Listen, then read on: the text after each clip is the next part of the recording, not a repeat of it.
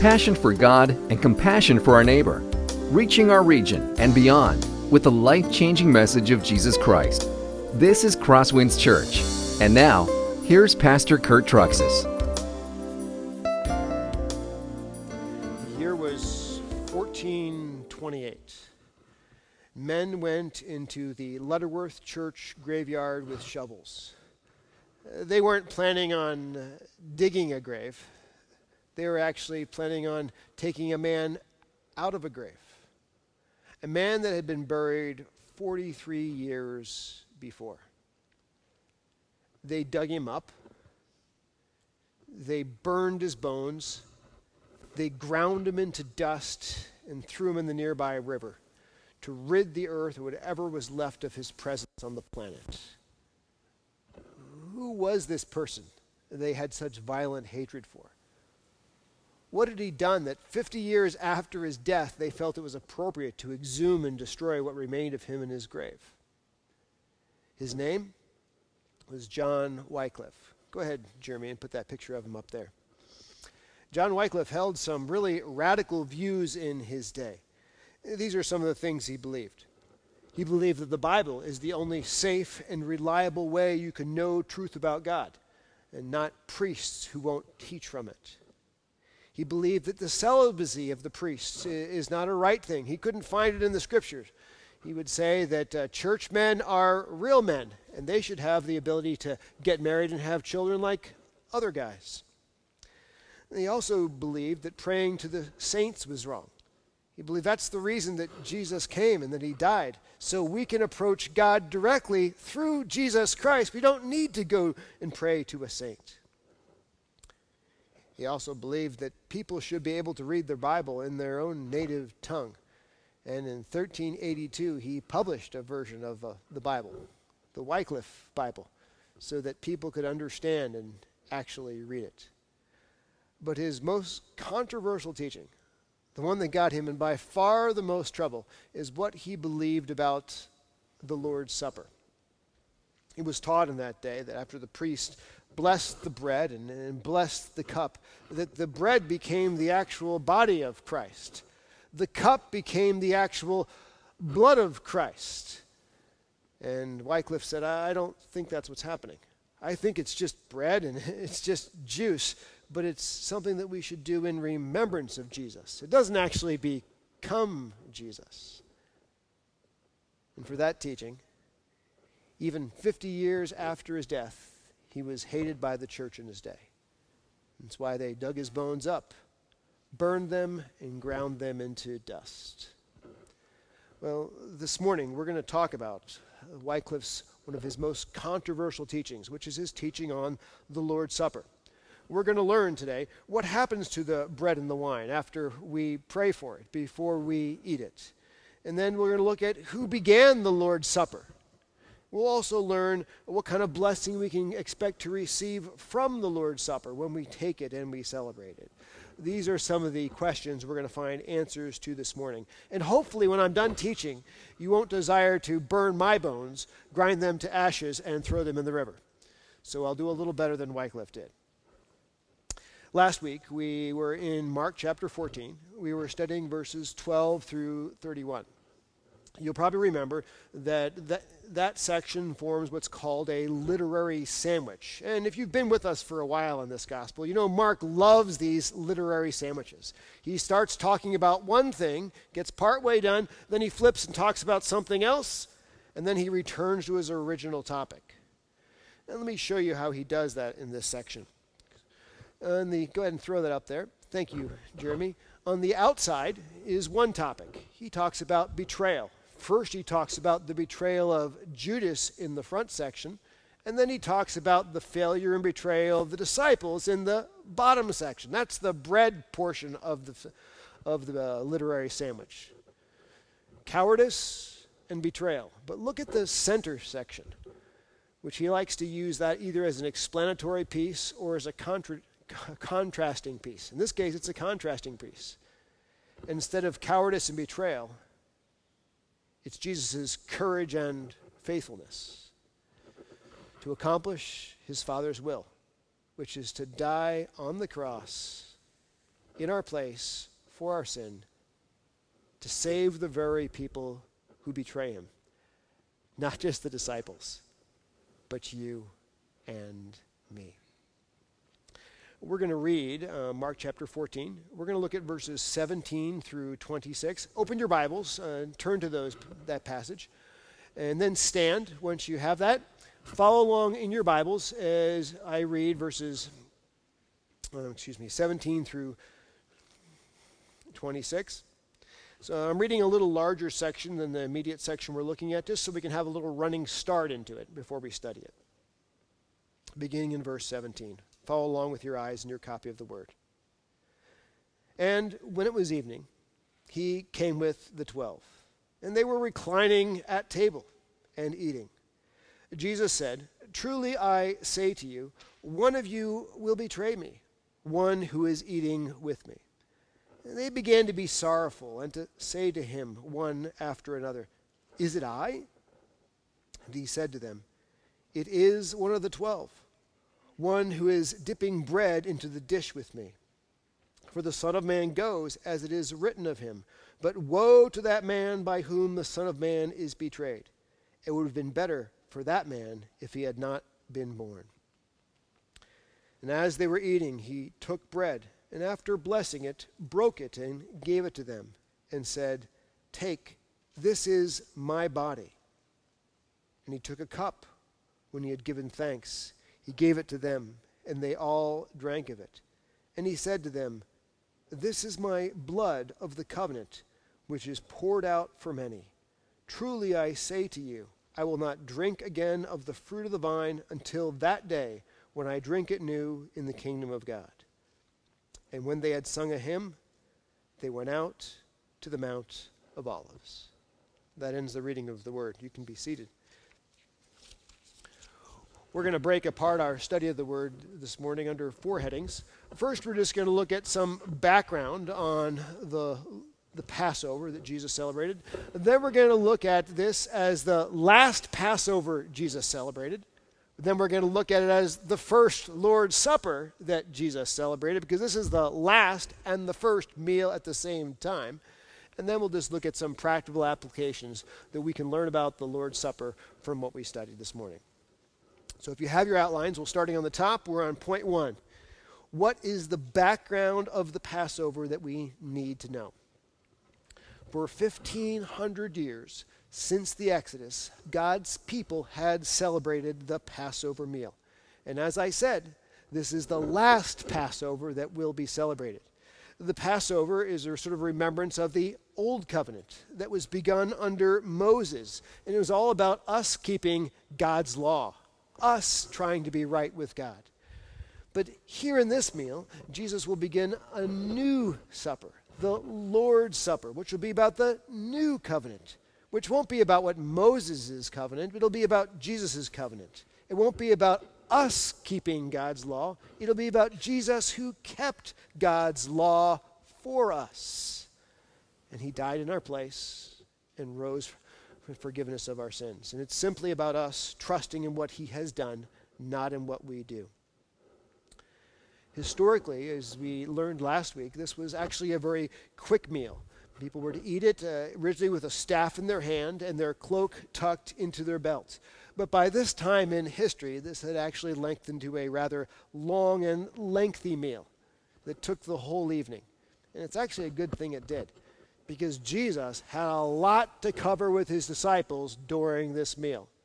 Mark gives us just a very terse uh, recollection of it. But if you go to other Gospels, such as the Gospel of John, you find that he taught a lot. I mean, chapter thirteen all the way through chapter sixteen is just the teaching Jesus gave at that meal. Then you have John seventeen, which is his high priestly prayer at that meal.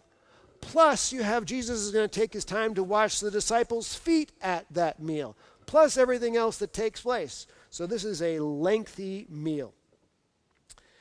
Passover, by the way, actually began to be celebrated much earlier in the week, even though at this time we are now at the end of the week.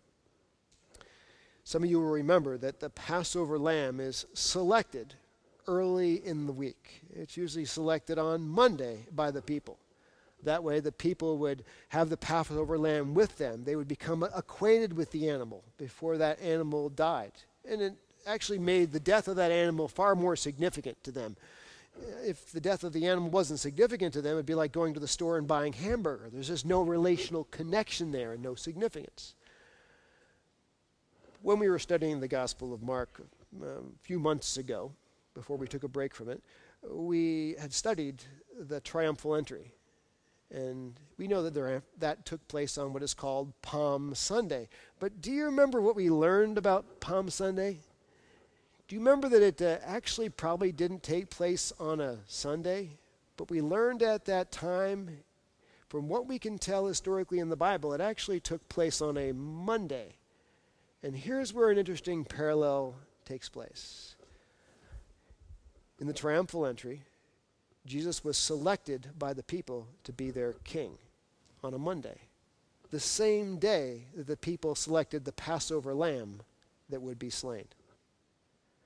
The Gospel of John also tells us that Jesus died at the end of the week on Friday afternoon, when the traditional time was that the Passover lambs would be slain.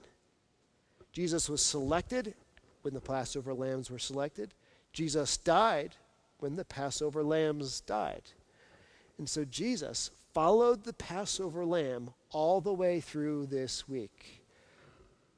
Passover and the lamb of Passover pointed to Jesus and what he came to do. It was his death that would ultimately allow death, true death, eternal death, to pass over God's people, pass over the death, pass over death for you and for me. Now let me give you some evidence for this. For instance, uh, in scriptures, I wrote this down. When John the Baptist first saw Jesus, how did he identify him? The next day, speaking of John, he saw Jesus coming toward him. And how did he identify him? Behold, the Lamb of God who takes away the sin of the world. The Passover lamb. Then you get down to Hebrews. For it's impossible for the blood of bulls and goats to take away sins. Consequently, when Christ came into the world, he said, sacrifices and offerings you have not desired, but a body you have prepared for me. In burnt offerings and sin offerings you've taken no pleasure. Then I said, behold, I have come to do your will, O God, as is written of me in the scroll of the book. God didn't actually desire the death of animals. They were just living pictures, pictures pointing to what Jesus came to do. God had actually prepared a body for him so it, he could die and actually take away sin. The death of animals just figuratively, temporarily covered sin. Hebrews chapter ten. And he added, behold, I have come to do your will. He does away with the first in order to establish the second. And by that, we have been sanctified through the offering of the body of Jesus Christ once for all. Jesus just um, completed and did away with the whole Old Testament sacrificial system because it was simply pointing to him. And Jesus' death on the cross is sufficient to pay for all of our sins for all time. He died, what does it say? Once for all. So the picture I want you to remember in this section is that Jesus followed the Passover lamb, because the Passover lamb actually just pointed to what Jesus came to do. He was selected at the time, time the Passover lamb was selected. He died when the Passover lamb died, but he actually made a real difference where Passover lambs didn't. He enabled us to be forgiven of our sin and to approach God. And you wonder, well, how can I prove that actually took place? Do you remember what happened when Jesus died? What was torn in two, from top to bottom, torn apart by the very hand of God itself, God himself? The veil that separated God and the Holy of Holies from the rest of the people. Now there is no longer any barrier separating us from God, because Jesus, when he died, actually paid for our sin and enables us to come into God's very presence. No animal did that before. Only Jesus could do that. Let's move on to the second point. Uh, Jesus celebrated the final Passover meal. And we'll just look at this and sort of study this meal so we can see how he builds off of it. It begins with this. And when it was evening, he came with the twelve. Last week, we spent some time explaining how this Passover meal was set up. And for many of you, I heard that a lot of that was new information. Judas was very eager to betray Jesus. He was looking for that opportunity all week, but never had it because Jesus was always around the crowds during the day, and he left the city at night, going back to Bethany. But this was the opportunity he would be waiting for. Jesus had to be in Jerusalem. It would be at night. It would be away from the crowds. It would be under cover of darkness. This is what Judas wanted. But Jesus, who is large and in charge and in control of all things, would not allow Judas to betray him until he was ready for that to happen, until after this meal was over. And to ensure Judas couldn't do anything, uh, Jesus set this thing up clandestinely. He had arranged ahead of time for where the meal would take place and a special sign to be able to identify it. And Jesus sent Peter and John into the city, and there was a man who was waiting for them at the city gates, looking for them. And he had a water jar. And as soon as he saw Peter and John, he did a sign. He picked up his water jar and began walking. That was the sign Peter and John were told to look for. When you see a man pick up the water jar, a water jar at the city gates, start to follow him. And he will bring you to a house where the room will be all set up and ready to go. That is where Jesus took the rest of the disciples with him that evening. Jesus shows up with Judas. Hey, no need to leave to go prepare anything. Peter and John set it up ahead of time. Let's all be seated. You can't go till I'm ready for you to go. And so he locked him down. Then it continues. And they were reclining at table and eating. And Jesus said, "Truly I say to you, one of you will betray me, one who is eating with me." Last week, we, we learned that uh, this meal was eaten in a reclined position. It was on a low table. They had couches that were uh, lengthy, and they'd lay on the couches on their left-hand side. And some of you wondered, well, do you mean they ate all their meals that way? No, they didn't. Most of their meals were eating with, eaten on tables and chairs, just like we eat in our houses today. But not this kind of a meal. This was a special meal. It was a reclining meal, and you ate it laying on your couch, which, by the way, is biblical evidence that you can have food on the couch, no matter what your parents say. Now, I began to, to do some research into the Passover meal. They had to eat the Passover lamb. Josephus tells us that there could be no less than ten and no more than twenty per Passover lamb. I haven't worked with lambs, and some of you farmers might be able to help me, but I think they're probably a little bigger than a turkey, like a lot bigger than a turkey. And you know how big a bird is and how many people it can feed for Thanksgiving. Imagine what would it be like if you have to eat a whole lamb. By the way, incidentally, there was not allowed to be any leftovers. They had to eat the whole thing. And it had to be done before midnight.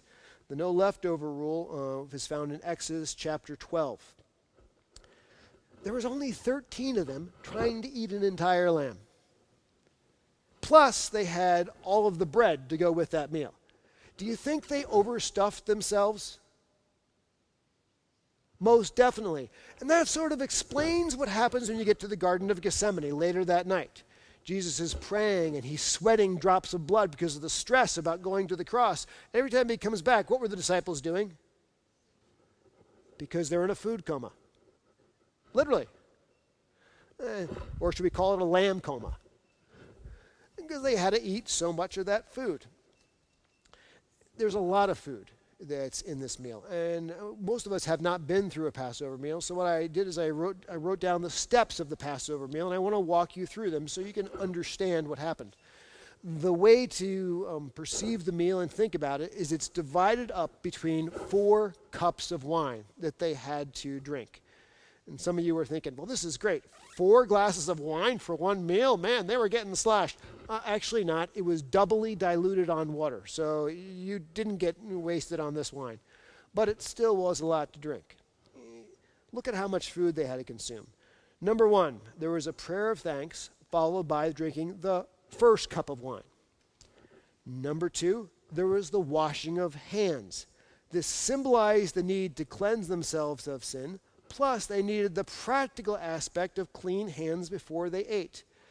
Let's look at this from a practical angle. Just so you know, they didn't have knives, forks, and spoons. They ate everything with this meal with their hands. And so they had to clean their hands. And this was even pre-COVID. See, kids, you had to wash your hands in the, in the, in the Old Testament times as well.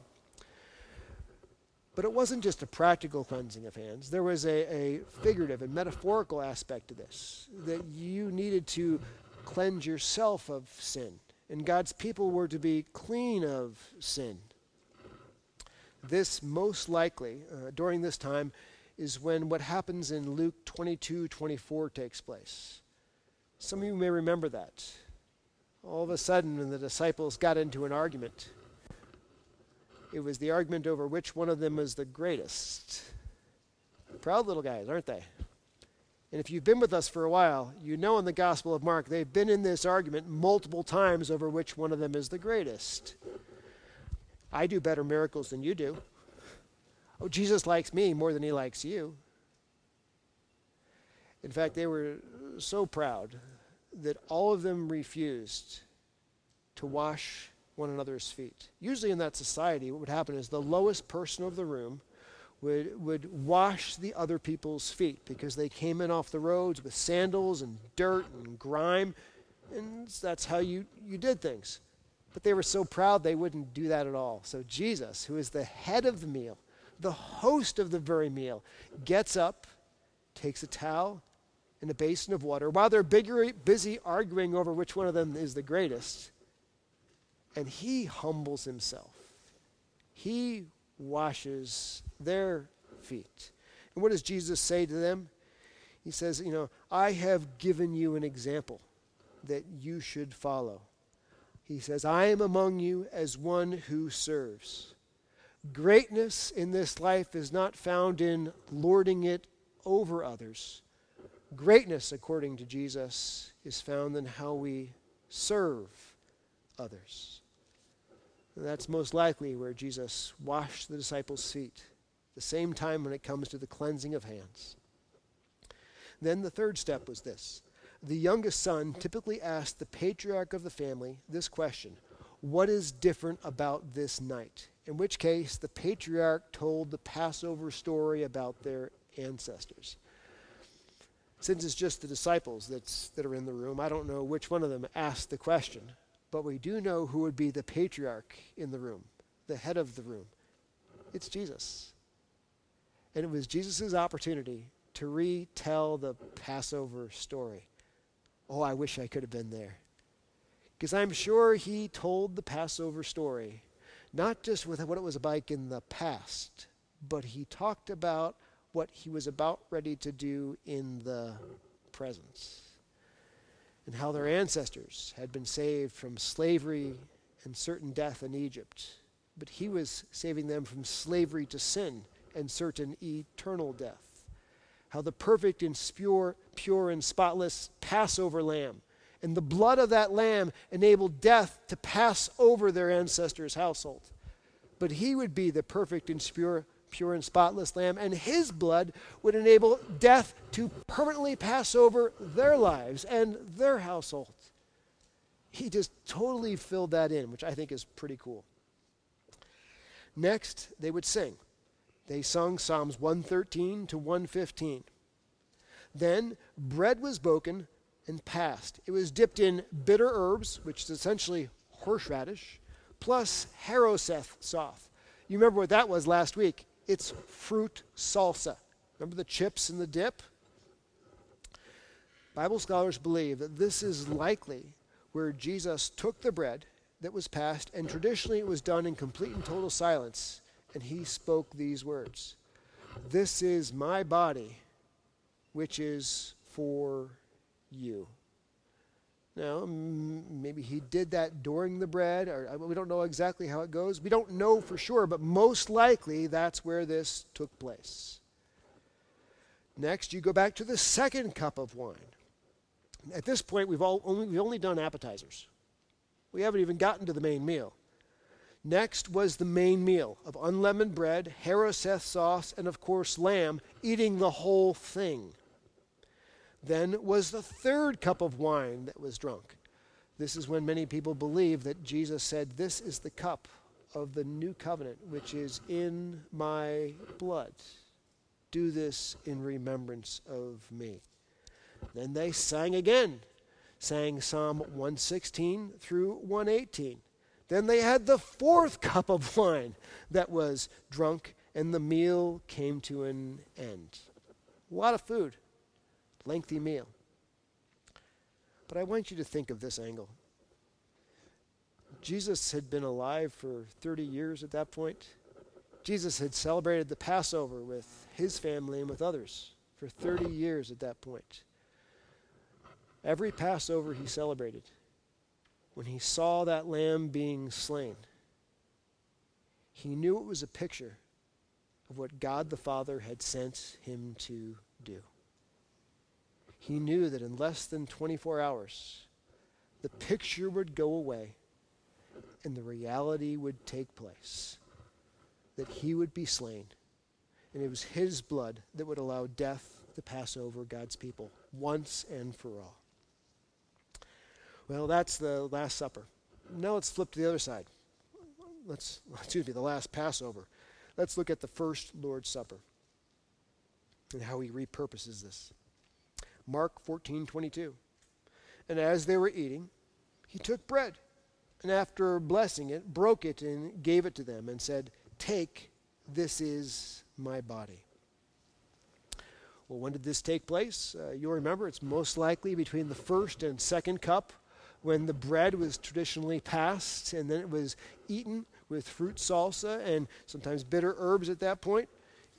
Jesus repurposes this and says, just as the unleavened bread was to remind you about how your ancestors quickly left from Egypt because God graciously took them out, now this bread is to remind you about how I will take you from slavery, from sin, and death.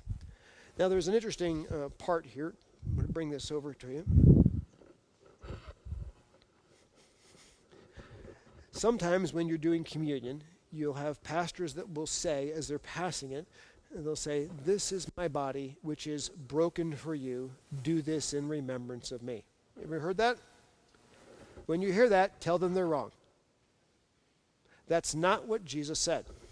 In fact, I was told this after first service. If you look at our sort of discount communion cups, that's what it says. "This is my body, which is broken for you. Take, eat, do this in remembrance of me."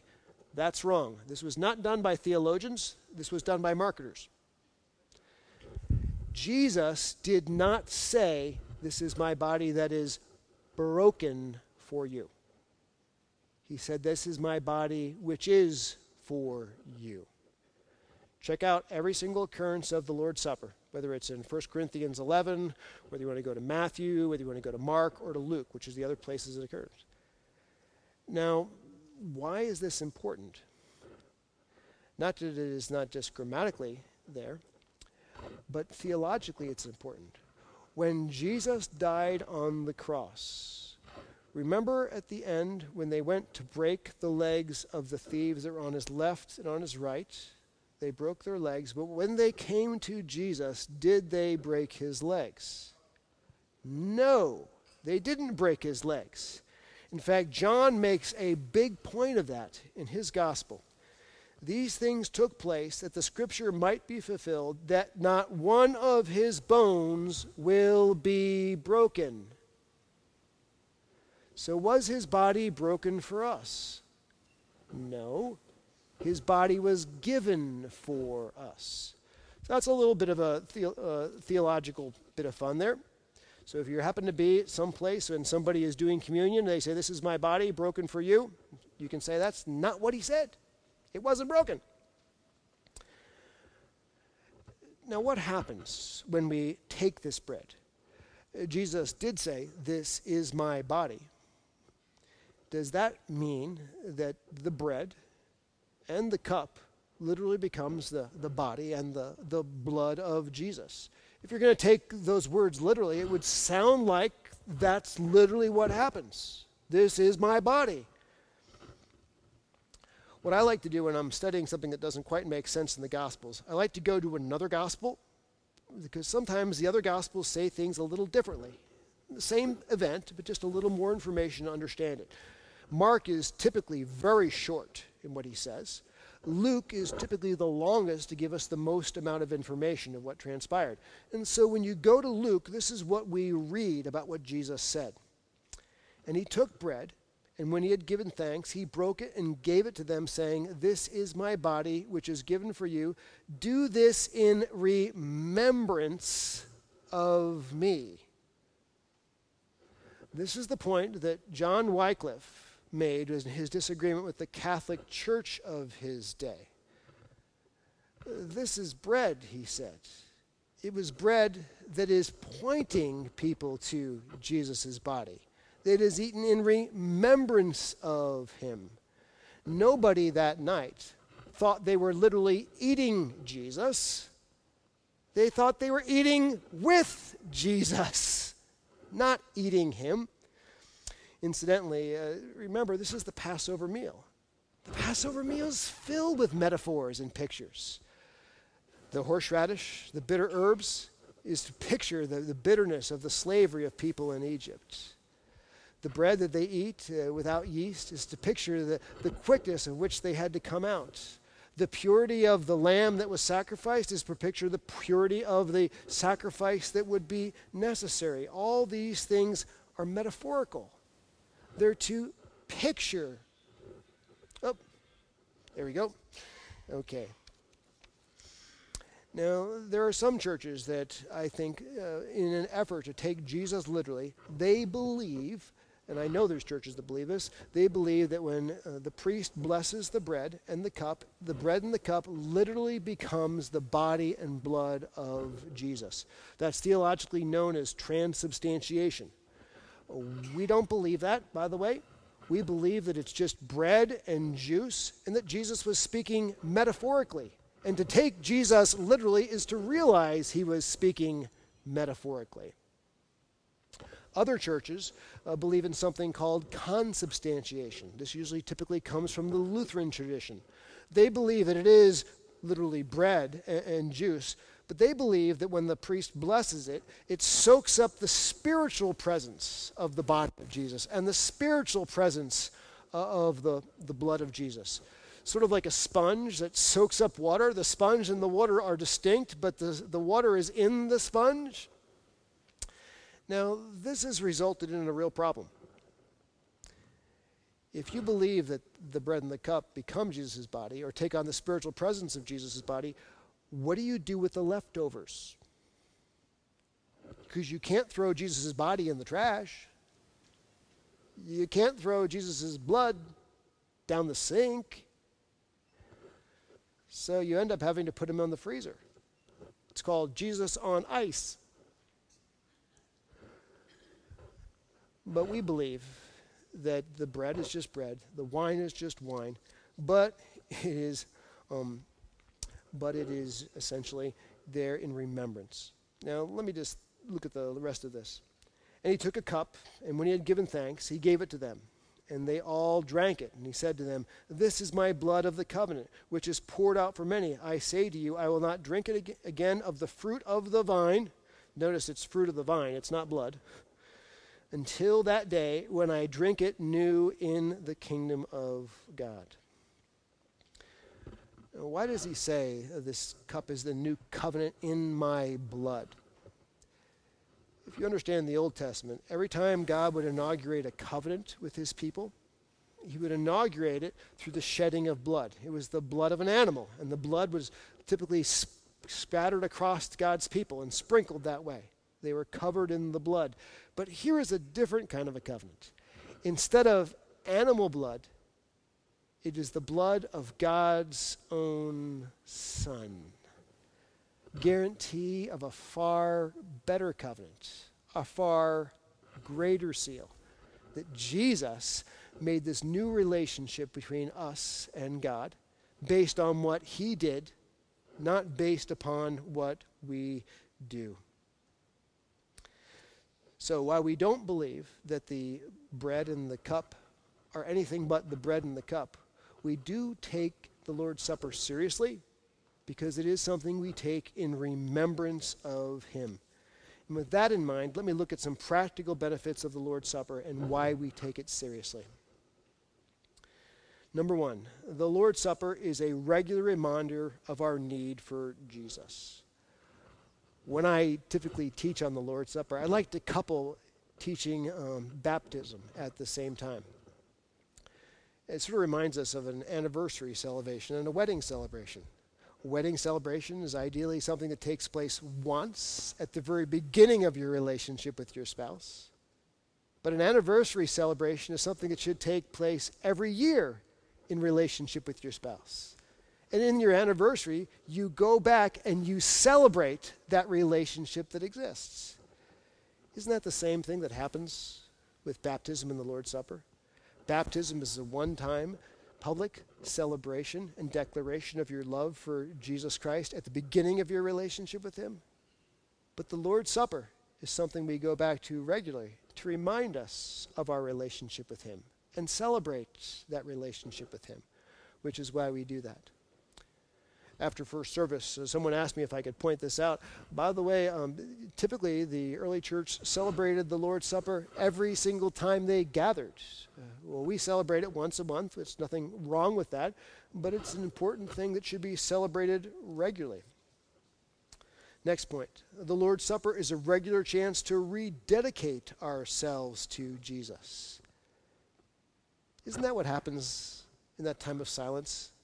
Before we take the Lord's Supper together, isn't there a, a sort of a special and a holy moment when you're holding the bread and the cup? In the busyness of this life, you finally have a chance to pause in this world, to fix your thoughts upon Jesus Christ and what he's done for you. And don't you find yourself sort of rededicating yourself to him in that moment? That's one of the gifts of the Lord's Supper. In a busy life, where we can drift away from Jesus, the Lord's Supper brings us back to the simplicity and purity of Jesus and our relationship with God because of him that we desperately need. Also, the Lord's Supper provides us with spiritual nourishment from Jesus. Ordinary food nourishes our physical body, but celebrating the Lord's Supper nourishes us spiritually. What do I mean by that? Well, reading the Bible, doesn't that nourish you spiritually? Being in fellowship with your church family, doesn't that nourish your relationship with Jesus Christ? Enjoying our worship songs together, doesn't that do you spiritual good? And in obedience to Jesus Christ, celebrating the Lord's Supper, it also nourishes our relationship with Jesus Christ. God has given it to us, or Jesus has given us to us, and told us to regularly celebrate it. It's spiritually good for us. It's spiritually right for us. The Lord's Supper is also a regular reminder of Jesus' love for us. The earlier points, I, I pointed out how it's a time for us, essentially, to seek Jesus. But isn't the Lord's Supper also a time when we get to sort of re-experience Jesus? That as you're holding the, the bread and you're holding the cup, and all of a sudden you find yourself overwhelmed by the fact that the same Jesus who created this entire vast universe loves you enough that he chose to put all of himself into a human body permanently forever, to die the most vicious and heinous death known to man, to take on all of your sin and my sin and God's wrath, God the Father's wrath, and to die on the cross to save you. Holding the Lord's Supper reminds us how much Jesus loves us more than anyone on this earth ever possibly could. Holding the Lord's Supper before we take it should rightfully move us to tears. Not tears of sadness, but tears of joy. Because we are so loved by Jesus, who died for you and for me. The Lord's Supper, by the way, is also a source of unity in the church. Most people don't realize this. They often think that the Lord's Supper is something that just deals with us vertically, between us and God through Jesus Christ, but it also has horizontal dimensions to it. Jesus didn't just connect us to God, but he made us into a body, and he connected us with one another. And that's ever so present in the Lord's Supper. Look how Paul talks about this with regard to the bread. Because there is one bread, we who are many are one body, for we all partake of the one bread in the Lord's Supper. It's ideally why we've typically, in better times, sort of broken a loaf and passed out the bread, because we are one body. And Jesus had the same theme going on with the cup. Look in the Gospel of Mark that we read earlier. And he took a cup, and when he had given thanks, he gave it to them. And they all drank of it. Now, everybody had a cup in front of them for that meal. Remember, there was four cups of wine. They had to drink out of their own cup. But Jesus took one cup and passed it around to all of them, because they are one body, knit together through him. And communion is a time for us to remember that Jesus hasn't just restored us to God, but he's made us a family with one another. And let me give you one other point here, and this one's a little bit more controversial, but I think it's important. There are times when we may want to temporarily abstain from the Lord's Supper. Paul talks about this. Whoever therefore eats the bread or drinks the cup of the Lord in an unworthy manner will be guilty concerning the body and blood of the Lord. Let a person examine himself then, and so eat of the bread and drink of the cup. For everyone who eats and drinks without discerning the body eats and drinks judgment on himself. That is why many of you are weak and ill, and some have died.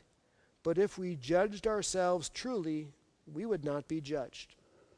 If you're taking notes, uh, there's two little phrases I'd like you to circle in this section by Paul. Circle an unworthy manner, and circle without discerning the body. And here's the points. We should temporarily abstain from the Lord's Supper if we're not using it as a time to focus on Christ. If you look at the larger perspective of the book of First Corinthians and what's going on in that, you can read that some people were celebrating the Lord's Supper. They were coming, and some were getting drunk. Others were hungry. Others were having a big feast of it. And it's looking like a casual meal rather than a meal that should focus them upon Jesus Christ and what God has done for him. And if the Lord's Supper, whenever or however you may take it, is not a time when it's allowing you to focus on Christ, maybe it's not a time you should be taking that supper, because it's all about him. The other point is when he talks about the importance of discerning the body. We should temporarily abstain from the Lord's Supper if we are not critically examining our relationships with others in Christ, discerning our body in Christ. I talked about this earlier, that the Lord's Supper is not just about restoring us to God vertically, it's restoring us to one another horizontally. And if we are in a broken relationship with a brother or sister in Christ, and we're not attempting to make that right, not attempting to act like the body of Christ, maybe we should temporarily abstain from the Lord's Supper until we've attempted to restore that relationship. It's the same thing that Jesus said. If ever you are offering your gift at the altar, and there you remember you have a problem against your brother, leave your gift at the altar, go and restore that relationship with your brother, and then return and give your offering. Same thing. So maybe there are times when temporarily, just temporarily, we want to say, hey, I don't want to make a mockery of what Christ has done for me by celebrating this supper. I want to take it genuinely, I want to take it seriously, and I want to do what I can to restore a horizontal relationship that has been broken between me and my brother or sister in Christ, and then return and celebrate it with great joy. Here are the two application points I'd like to give you this morning.